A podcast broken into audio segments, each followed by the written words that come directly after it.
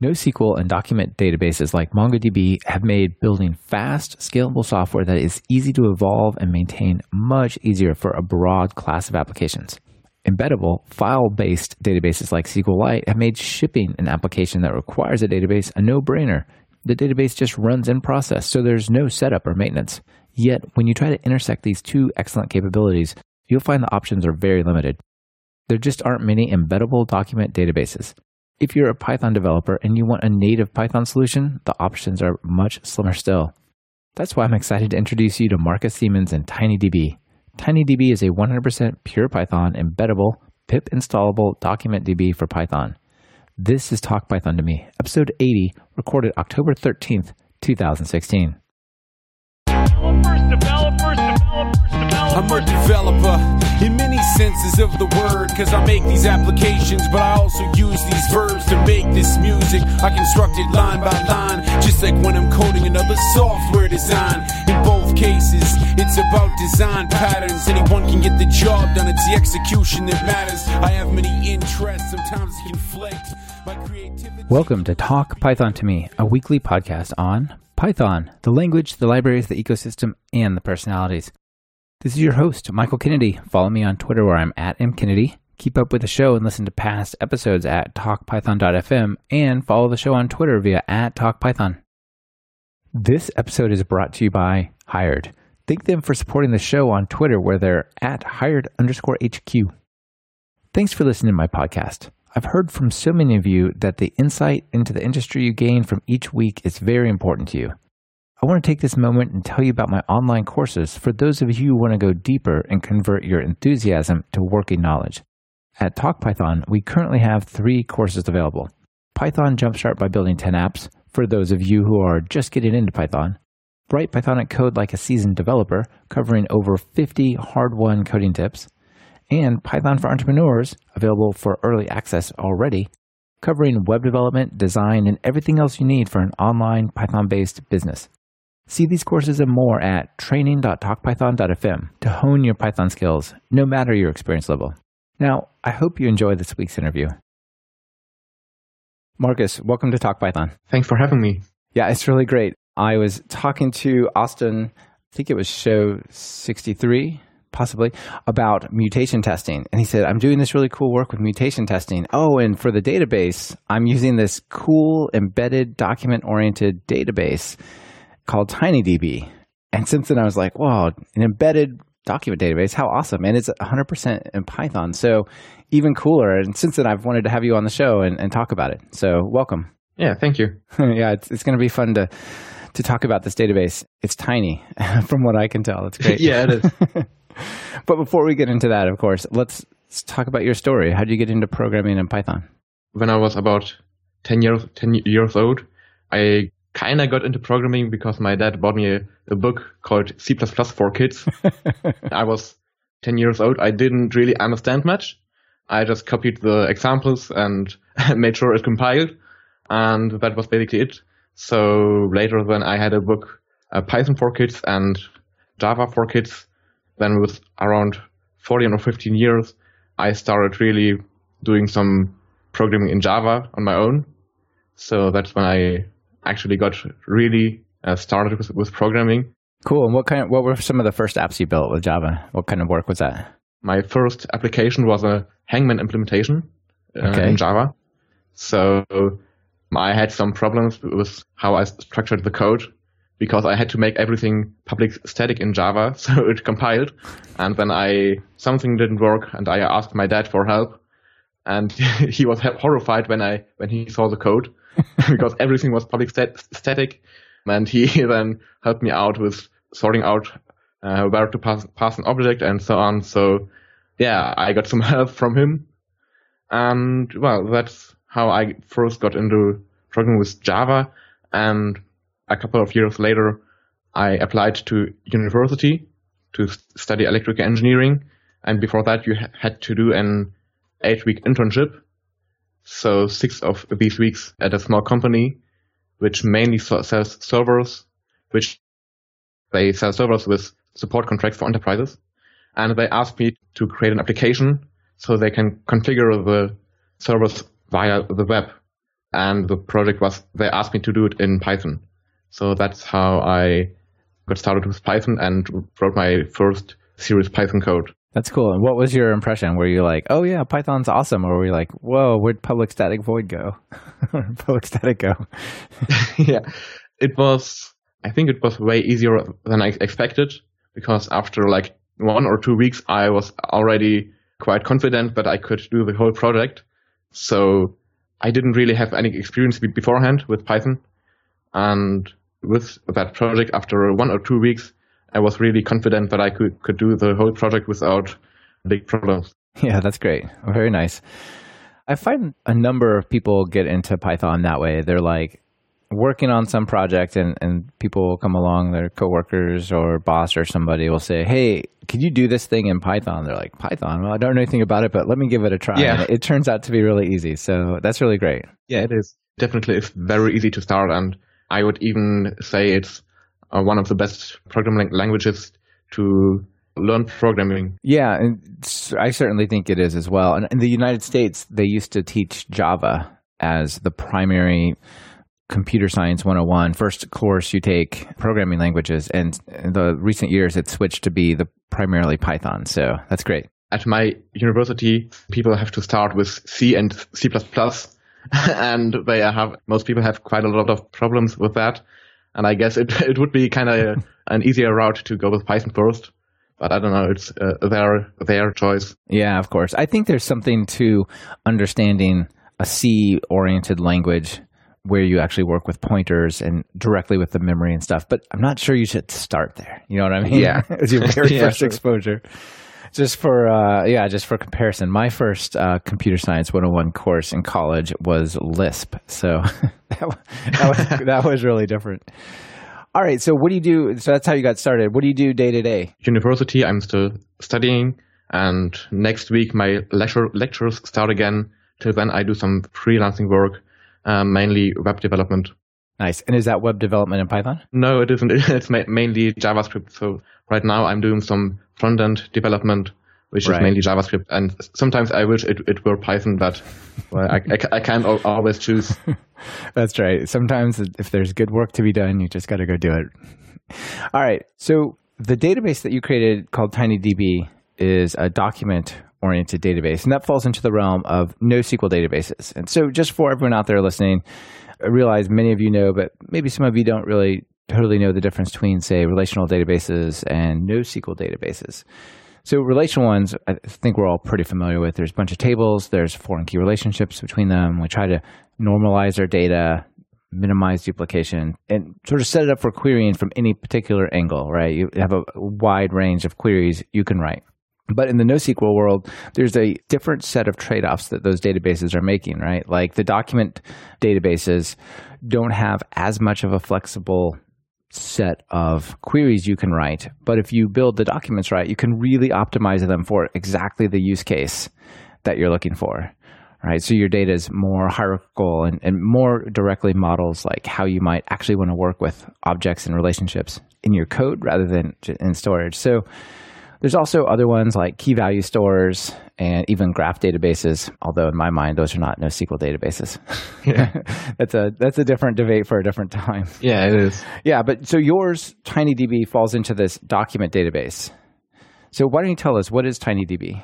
Yeah, uh, TinyDB is like you said a NoSQL basically a database and actually I didn't plan to do a NoSQL database. I just planned to do, to do something for uh, that is easily usable. I happened to write TinyDB for an, another project, uh, which was in total, I think, like 300 lines. And I didn't uh, really feel like doing um, SQLite or SQLite uh, data, database for it because if I had to change anything about the, the data structure, I would have to write migrations and so on. So I just um, wrote a, a, really simple d- database with a, a bunch of uh, dictionary objects which uh, contain the, the, data and then added some query language for it.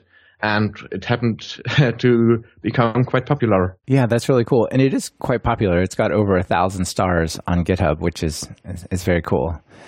So yeah. you must be proud of that. That's great. Yeah uh, it, what was interesting is that I didn't really do any marketing or promotion at all. I just put it on GitHub, uploaded some documentation, and just left it as it was. And after a couple of months, I got the first issues, and like a year later, I got uh, the first pull requests without any involvement on my side, which was really a real great example of open source how it works. Yeah, that's a great validation that people see what you've made and they actually want to contribute back. You're like, wait, what? Yeah. yeah. Where'd this person come from? They they are working on my project. How great.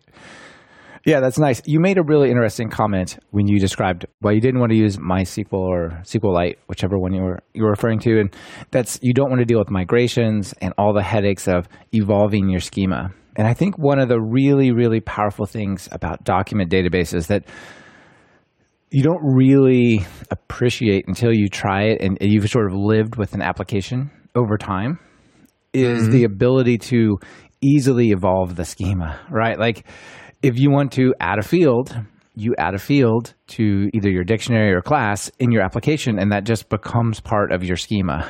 It's usually much mm-hmm. easier, I think, to maintain these applications that are based on document databases. That's my experience, anyway. Yeah, it was my experience too with uh, the project I was working on originally because I didn't really know how the data would look like.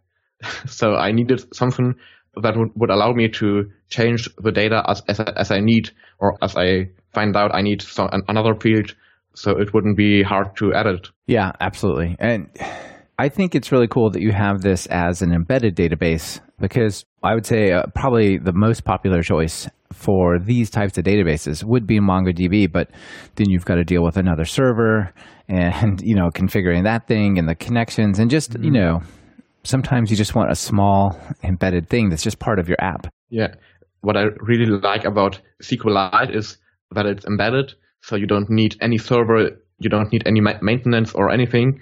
So basically, Python, basically TinyDB is combines uh, the best of SQLite being embedded and MongoDB being a document database. Yeah, that's really cool.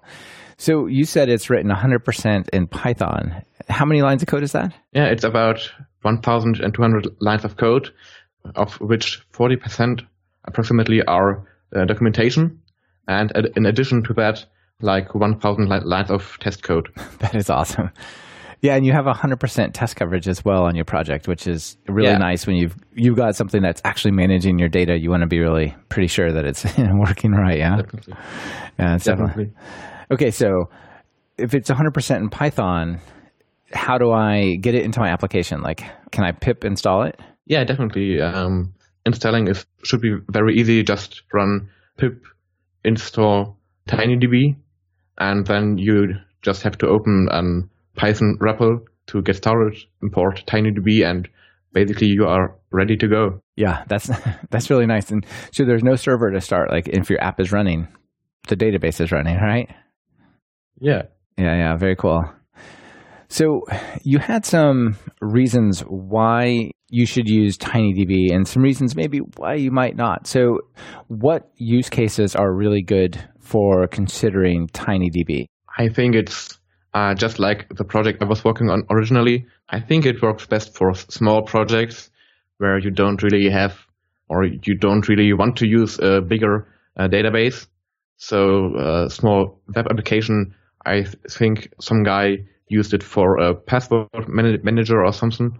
So really projects where having MySQL database or something like that would just add too much complexity. Yeah, you, certainly if you're going to deploy an application or a library and you don't want to have the getting started steps say now you need to set up this server and you need to you know run this script to build this schema and then you need to set the connection string here and then you can get going right? So to me it feels pretty similar not exactly not an exact fit but similar to say sqlite when you might use sqlite. Yeah it's uh, similar in that you can really easily get started and you don't have to manage a server or something like that. Sure so because it is a pretty small database, it, it doesn't try to do everything, right? It's not like MongoDB rewritten in in yeah. an embedded Python variation. It, it really does do less.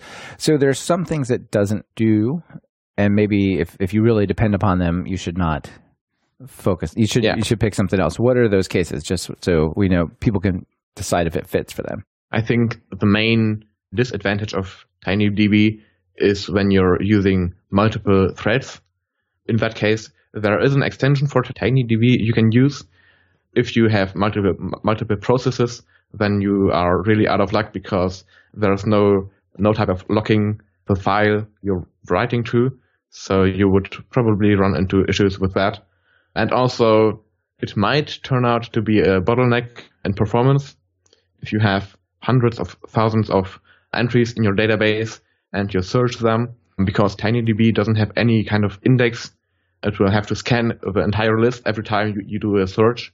So you probably shouldn't do really involved data processing with it. Okay, yeah, and that that definitely those some of those are serious, some of them might not be. It depends on your use case, right? Now, I don't want to talk about it yet. We'll get to it, but there's a bunch of extensions and I, I, think there are some that will come and solve some of those performance problems, which are interesting to some degree, and also they they open the possibility for a listener, an enterprising listener out there, to come and add something like multi-process or multi-thread support, things like that, right? So we'll, we'll get to the extensibility. There are a number of extensions uh, now. I hope it's quite easy to add a, a new one. So if there are a, a couple of things where TinyDB doesn't support them out of the box, but if you want to, you can write an extension, you can write your own storage mechanism, and so on. Yeah. Yeah, great. Yeah, we'll talk about that in a little bit. Awesome. So when I think of competitors, you have a few listed and we've talked about a, a couple of them. And competitors, we like we said, is not exactly the right word because it's all open source, but you know, choices you might choose from. On one hand, like MongoDB, if you're doing document databases and you're doing like real large data production apps, maybe this is you want to scale out. Maybe this is the right choice. But there's also some other pure Python databases that I had not heard of that I thought were pretty interesting. So, do you want to tell us about the two that you listed on your site? What are their names? Before starting with TinyDB, I first did some research if there already is some kind of embedded Python di- uh, database I can use and that fits my use case and there wasn't really. I, I found two projects which are somewhat similar, but not really. For example, um, there's a project called Codernity DB, which is also pure Python and NoSQL. But as far as I know, it's much more complex. You ha- uh, have the ability to use indexes. You have HTTP support. So it might be a great fit for a project. But in my case, it was just uh, too much code. I think it's like 7,000 lines of code, mm-hmm. which w- would be seven times the size of my project. So, yeah, yeah, and I think that's without uh, without unit tests, the size of the code. So it's even bigger. Yeah. Yeah. and the other one was Buzhug. Buzhug is also quite interesting because it's optimized for speed.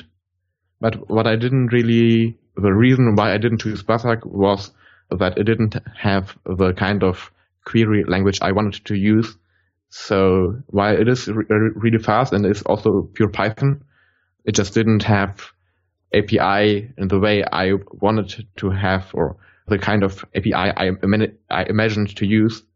So I chose to promote my uh, my own project, and also it, it still has uh, it's it's like twice the size of TinyDB without tests. Yeah, definitely.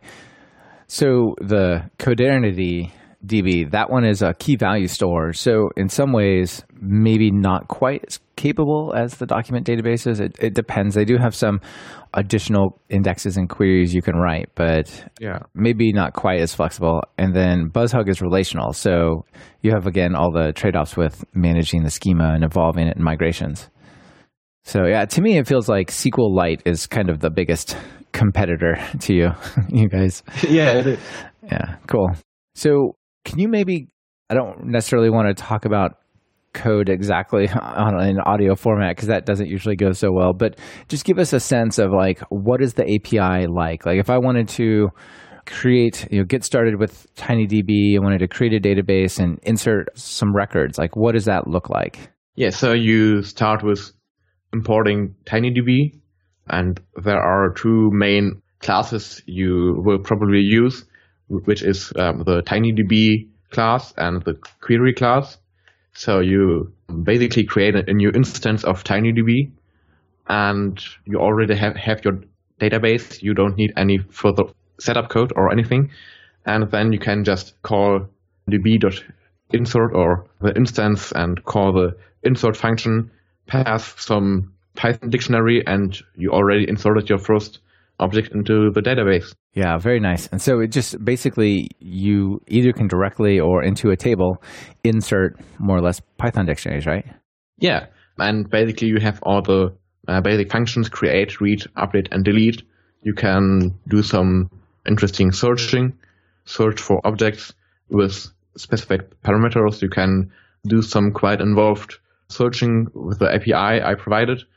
But yeah, that's, I think besides the database itself, the query language is like the second biggest or has the second most code in the whole project. If you have a list, you can search for an item in that list, uh, which with specified properties and so on.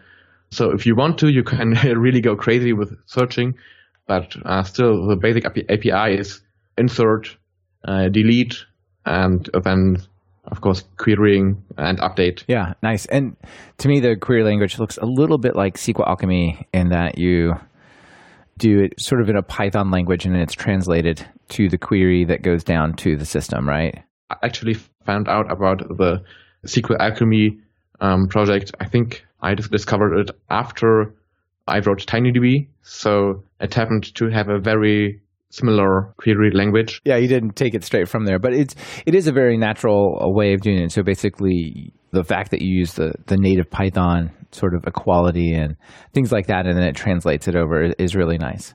The exchange of data. In, if you just go against your API directly, is really in dictionaries. In a, sort of extended a little bit with your primary key being on on there as a, a, separate type of attribute and so on, but more or less as dictionaries. Is there a object data mapper layer, kind of like Mongo has Mongo Engine or Mongo Kit, where you work in higher level stuff? Like I, I would write, say, like here you have in your example, you had uh, like a person. Like, could I create a person class and like maybe put rules or, or columns or structure on that, and then use that to query with?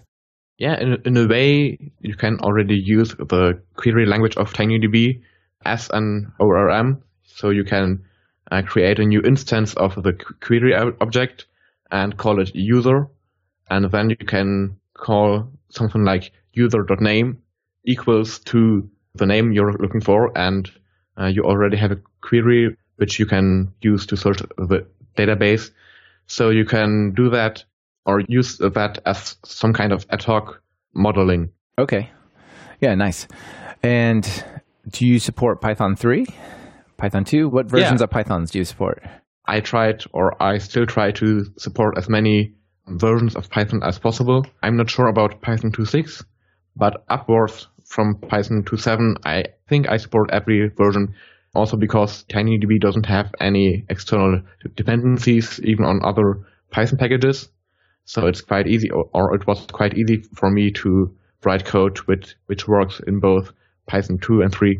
So um, if you're using Python 3 or Python 2, either way, you're good to go. Yeah, that's really excellent. So I'm very happy to see the increased Python 3 support for your project, other projects. Uh, I had the BeeWare mm-hmm. guys on last time, and they're like, "That's all. It's all Python 3." So that's great. The other thing, if it's pure Python, the very next question I had was, well, if it supports Python 3, what's the story with PyPy, the JIT compiled version of the interpreter?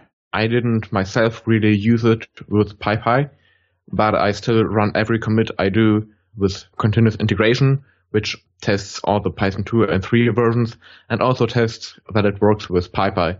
But myself, I didn't really have a use case where I would need to use PyPy. So I, I don't know if it's faster or slower than you would expect. Okay. But it's uh, it, it definitely works. It definitely works. Okay, that's really cool. And so maybe it's a lot faster. Actually, we'll get to some stuff that that talks a little bit about speed ups that you can do, and you know maybe that just takes PyPy out of the loop in terms of being uh, necessarily important. But anytime you have something like this that's pretty central to how your application performs, and you can do it on PyPy. That's that's pretty interesting to see.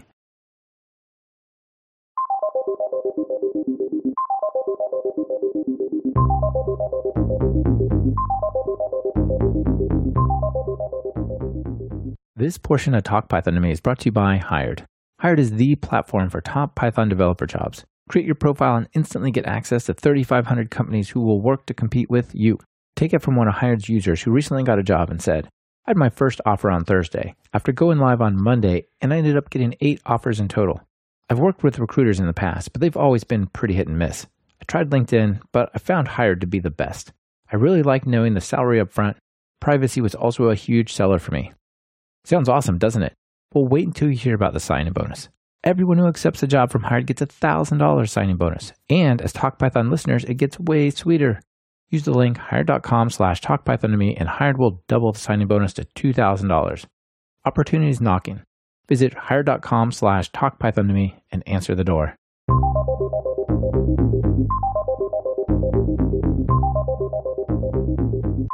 Speaking of that, one thing that I saw that was cool, and this is something I learned today, I hadn't really paid any attention to it before, is you said one of the speedups you can do is if you install a package called UJSON, yeah, it, you can get TinyDB to run a lot faster because, as you can imagine, right, it's like all about JSON parsing, multi-directional JSON parsing, right? And so, what's UJSON and why is it faster? UJSON is a really cool project.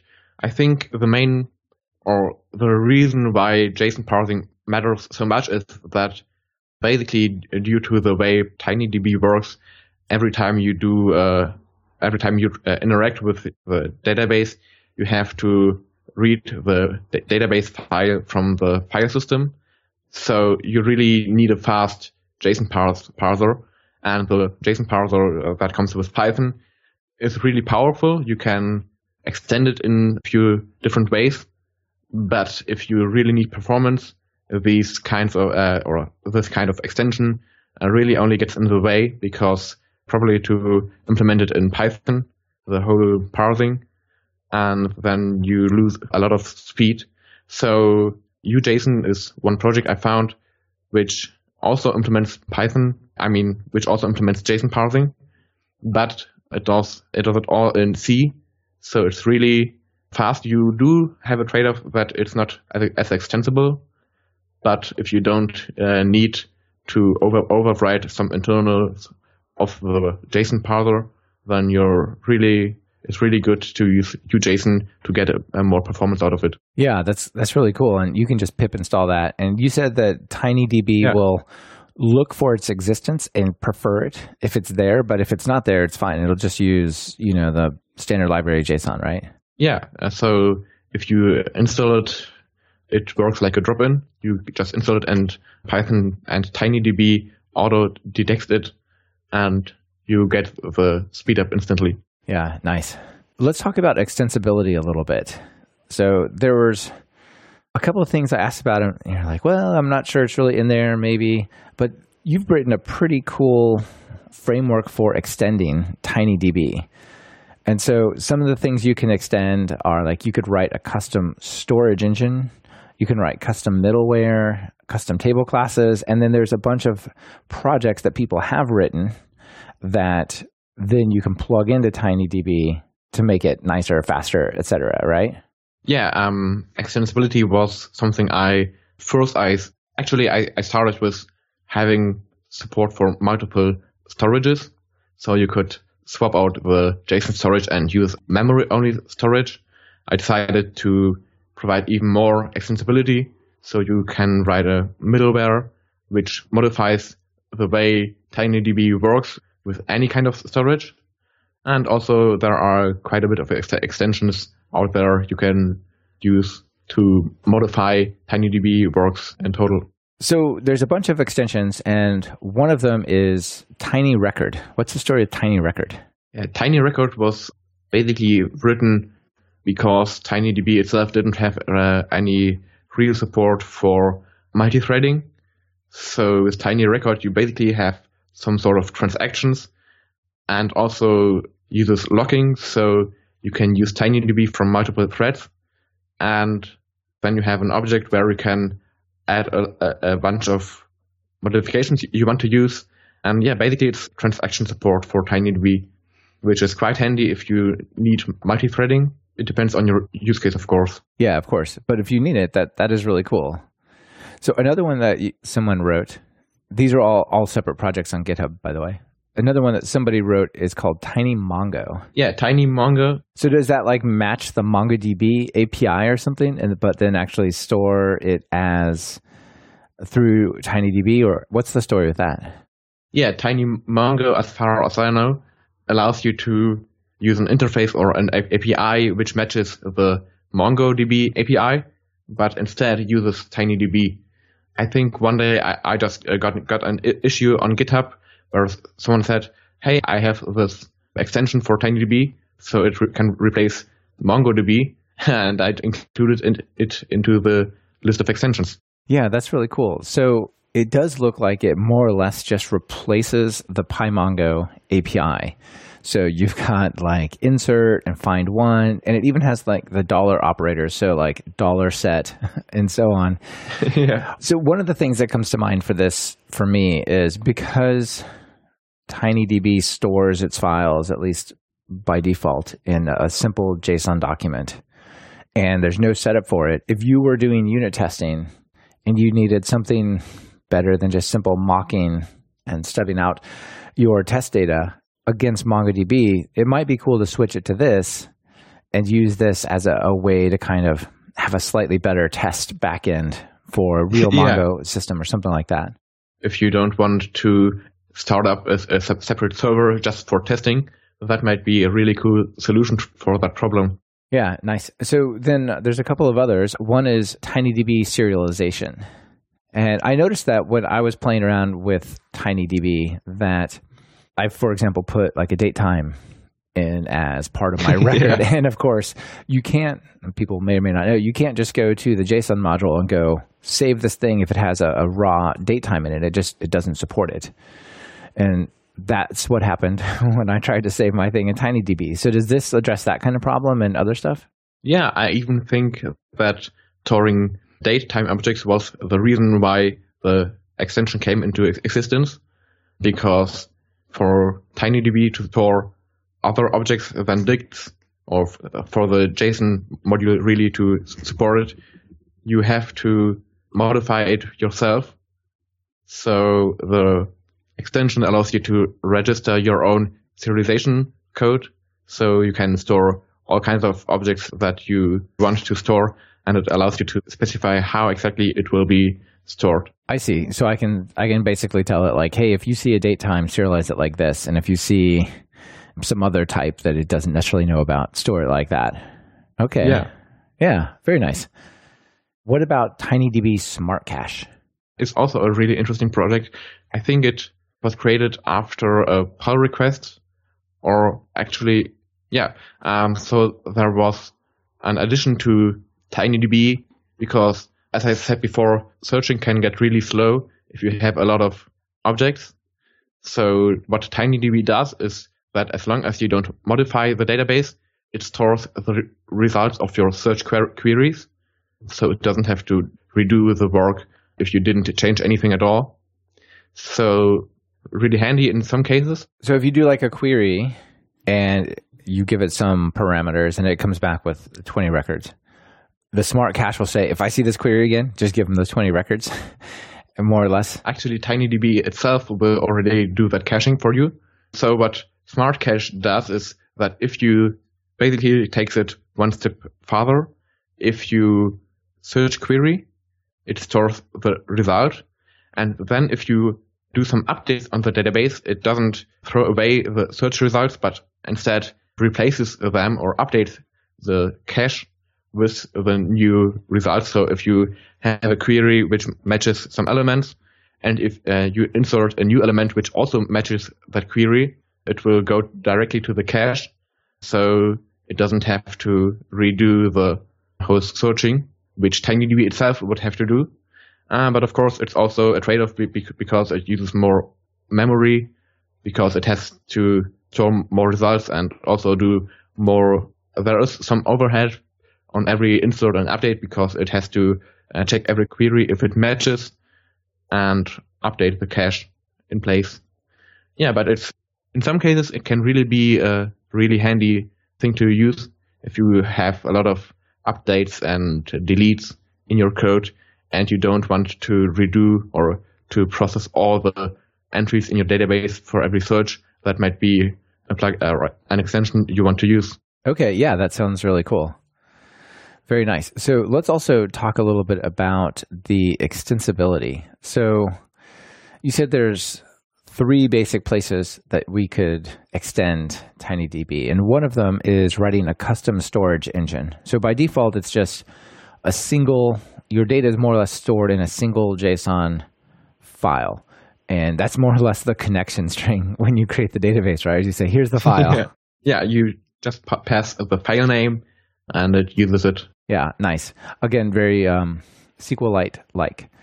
But then you said you can create alternate storage engines, and this got me thinking about some ideas. But there are some that you talked about already, right? Yeah, there. For example, there is a storage which, which uses or just stores the data in memory. The first storage I wrote even was uh, in for YAML, so you have the, these YAML files later switched to JSON because it was faster because YAML can get really complex in some cases if you get really fancy, you could even do some kind of HTTP stuff, but that I don't think that there's an, an, an extension for that yet. But that would, would be something really interesting to try. Yeah, absolutely. And so when I saw this, I was thinking, well, okay, maybe maybe there's certain things you can do to like leverage some of the shortcomings that you had talked about when mm. you're like mm, maybe not so much from multiple process stuff like that. So, for example, like MongoDB recently switched from storing binary JSON in a variety of files to something called WiredTiger, which is apparently much faster, and they they support multiple processes from there through certain types of locking and, and so on. I was thinking, hmm, could you mm. take one of these storage engines and and somehow you know with some work plug it into TinyDB? Yeah, that that should be possible writing a custom storage is really easy because you just need to create a class with a constructor which takes the parameters you, you need to uh, create the storage and then method for reading and one method for writing the, the data to the storage. So you could do some locking there. I think that would be an, an interesting thing to do locking on storage level. So it basically then it has to, to wait until the logs lock or the database file itself is locked or unlocked to return the data. That would be interesting. It would be interesting, right? So, I mean, it, it definitely seems like you could unlock some potential there as well. Okay, cool. So custom storage engines, and you could even do crazy stuff, right? Like you could say, I'd like to use an S3 bucket as my storage yeah. location, or like those types of things, right? Whatever you're looking at. As long as you can read it and write it, it should be possible to use it use it as a storage. Interesting. Okay. The other thing you talked about was custom table classes. What's that? Yeah, custom table classes mainly came into existence to modify the way the database impl- implementation works. So it's basically in other cases you would have to over or to use a subclass. And so with custom table classes, you basically what you do is have a subclass of TinyDB and then you can really do a lot of modifications. For example, the smart cache extension uses a custom ta- table class to provide or to intercept every insert, update, and delete, and so on to add its own logic behind it. Okay, could you could you use something like a custom table class to say like this field is required, or this one must match like some kind of constraint, like it must be an email address or something like that, and then like not let it insert if it if you tried to save the wrong one. Yeah, that's definitely an interesting idea. that would be a really interesting extension for our TinyDB validation because you can intercept all the inserts and updates, and then you could check if it matches and raise an, raise an ex- exception if it's not valid. Yeah. Yeah, that's really nice. The other way, I guess, that we haven't really spoken about yet is middleware. So, what kind of things can you do with regard to extensibility in middleware? Yeah, middlewares are the third way to do modifications or to modify the way TinyDB works. Basically, it acts as a layer between TinyDB and the storage you pass to it. So you can do some inter- interesting things over there. For example, there in TinyDB there is a caching middleware which provides a way so it doesn't have to hit the file system every time uh, on every uh, read and write, only every couple of um, reads and writes. So you don't have that overhead. And yeah, so you can do some modifications there, different ones from custom storage. I think the main way in which middlewares are interesting because you can use multiple of them at the, at the same time. You can use it with any kind of storage behind it and do some modifications over over there. Yeah, for example. Yeah. Okay. Very cool. So, what's the future of TinyDB? You got anything you're adding or or anything like that? I don't really have any big plans for TinyDB. I think uh, right now I'm quite happy with how the project works and how um, the API, API is, is, looking like. There m- might be some uh, renaming of, of methods, so it, uh, the intent of the method becomes clearer. But apart from that, right now I don't have really any big plans to change how it works because I, I mean the project itself is uh, quite small, so there's not much I would want to add into the Tiny TinyDB core core um, itself. But of course, there's still still room for a, a lot of extensions to write. Yeah, that sounds great. Are you looking for people to create extensions or suggest changes or basically open source contributors? Yeah, I think uh, writing extensions for TinyDB can be can lead to some really interesting projects. As we already already talked about a couple of extensions. And apart from that, I'm always glad if people help improve the documentation because uh, I'm not I'm not a native English speaker, so there may, might be a few uh, rough places in the documentation. So if people think that the wording might need some improvement, I'm definitely happy to accept that pull request and also, if you write an extension, uh, just open an issue on the project on GitHub, and I will add it to the list. Okay, excellent. Well, I think it's a very cool project. I would love to see a nice, robust, embedded document database. So, thanks for uh, taking us a little closer to that that world. Yeah, awesome. All right, so before I let you go, I have two quick questions for you, as always. So, first of all, you're welcome to name your own stuff if you want. What's your uh, favorite PyPI package? I, I, just noticed we now have over 90,000 PyPI packages. And so you must have some exposure that uh, a few that are pretty interesting. Yeah, um, I think the package I would rec- rec- recommend is the one we already already talked about, which is UJSON, because in many cases it, it can improve performance by a lot without if you don't need to customize the way the JSON parser of Python works, then using UJSON can be really cool. Yeah, that's great. And so many people are processing JSON in one way or another yeah. these days. So it's it's very broadly applicable. A good choice. I'll throw in uh, TinyDB for for you as well. So pip install TinyDB. And how about uh, your editor? If you're going to write some Python code, what do you open up? It depends on the on the project really.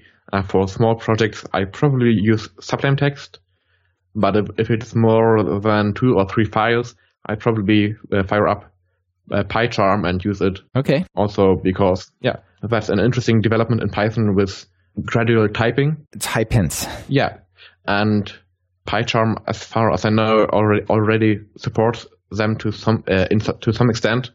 So it's really handy for that as well. Yeah, that's really cool. Like if I'm using if I'm trying to understand some code and I'm like, oh, these three things that are coming in are, are these types, if, if you tell it, it'll give you a lot more assistance trying to understand something if you're, you're jumping into something you don't totally know the API for. That's cool. All right, yeah, awesome. PyCharm is a good one. So Sublime Text. All right, final call to action. People should get out there, write some extensions. What do you think? Yeah, definitely. Write some ex- extensions, open an issue on GitHub I added to, to the list and people will uh, use your extension. Yeah, and also feel free to discuss the API, the API, discuss the documentation. I'm always uh, happy to hear feedback. And also, if you find some difficulties or even just difficulties to, to get uh, how to get started started with TinyDB, I think that, that's worth of an issue on GitHub, so other people can improve if you or other people can have an easier way to get started if you run into problems. yeah, just open an issue uh, on on GitHub and we can discuss things over there. All right, that sounds sounds great. So, Markus, thanks so much for being on the show. Yeah, thank you for having me. Yeah, bye. This has been another episode of Talk Python to Me. Today's guest has been Markus Siemens, and this episode has been sponsored by Hired. Thank you for supporting the show. Hired wants to help you find your next big thing. Visit hired.com slash talkpython to me to get five or more offers with salary and equity presented right up front and a special listener signing bonus of $2,000. Are you or a colleague trying to learn Python? Have you tried books and videos that just left you bored by covering topics point by point? Well, check out my online course, Python Jumpstart by Building 10 Apps at talkpython.fm slash course to experience a more engaging way to learn Python. And if you're looking for something a little more advanced, try my Write Pythonic Code course at talkpython.fm slash Pythonic. You can find the links from this episode at talkpython.fm slash episodes slash show slash 80. Be sure to subscribe to the show. Open your favorite podcatcher and search for Python. We should be right at the top. You can also find the iTunes feed at slash iTunes, Google Play feed at slash play, and direct RSS feed at slash RSS on talkpython.fm.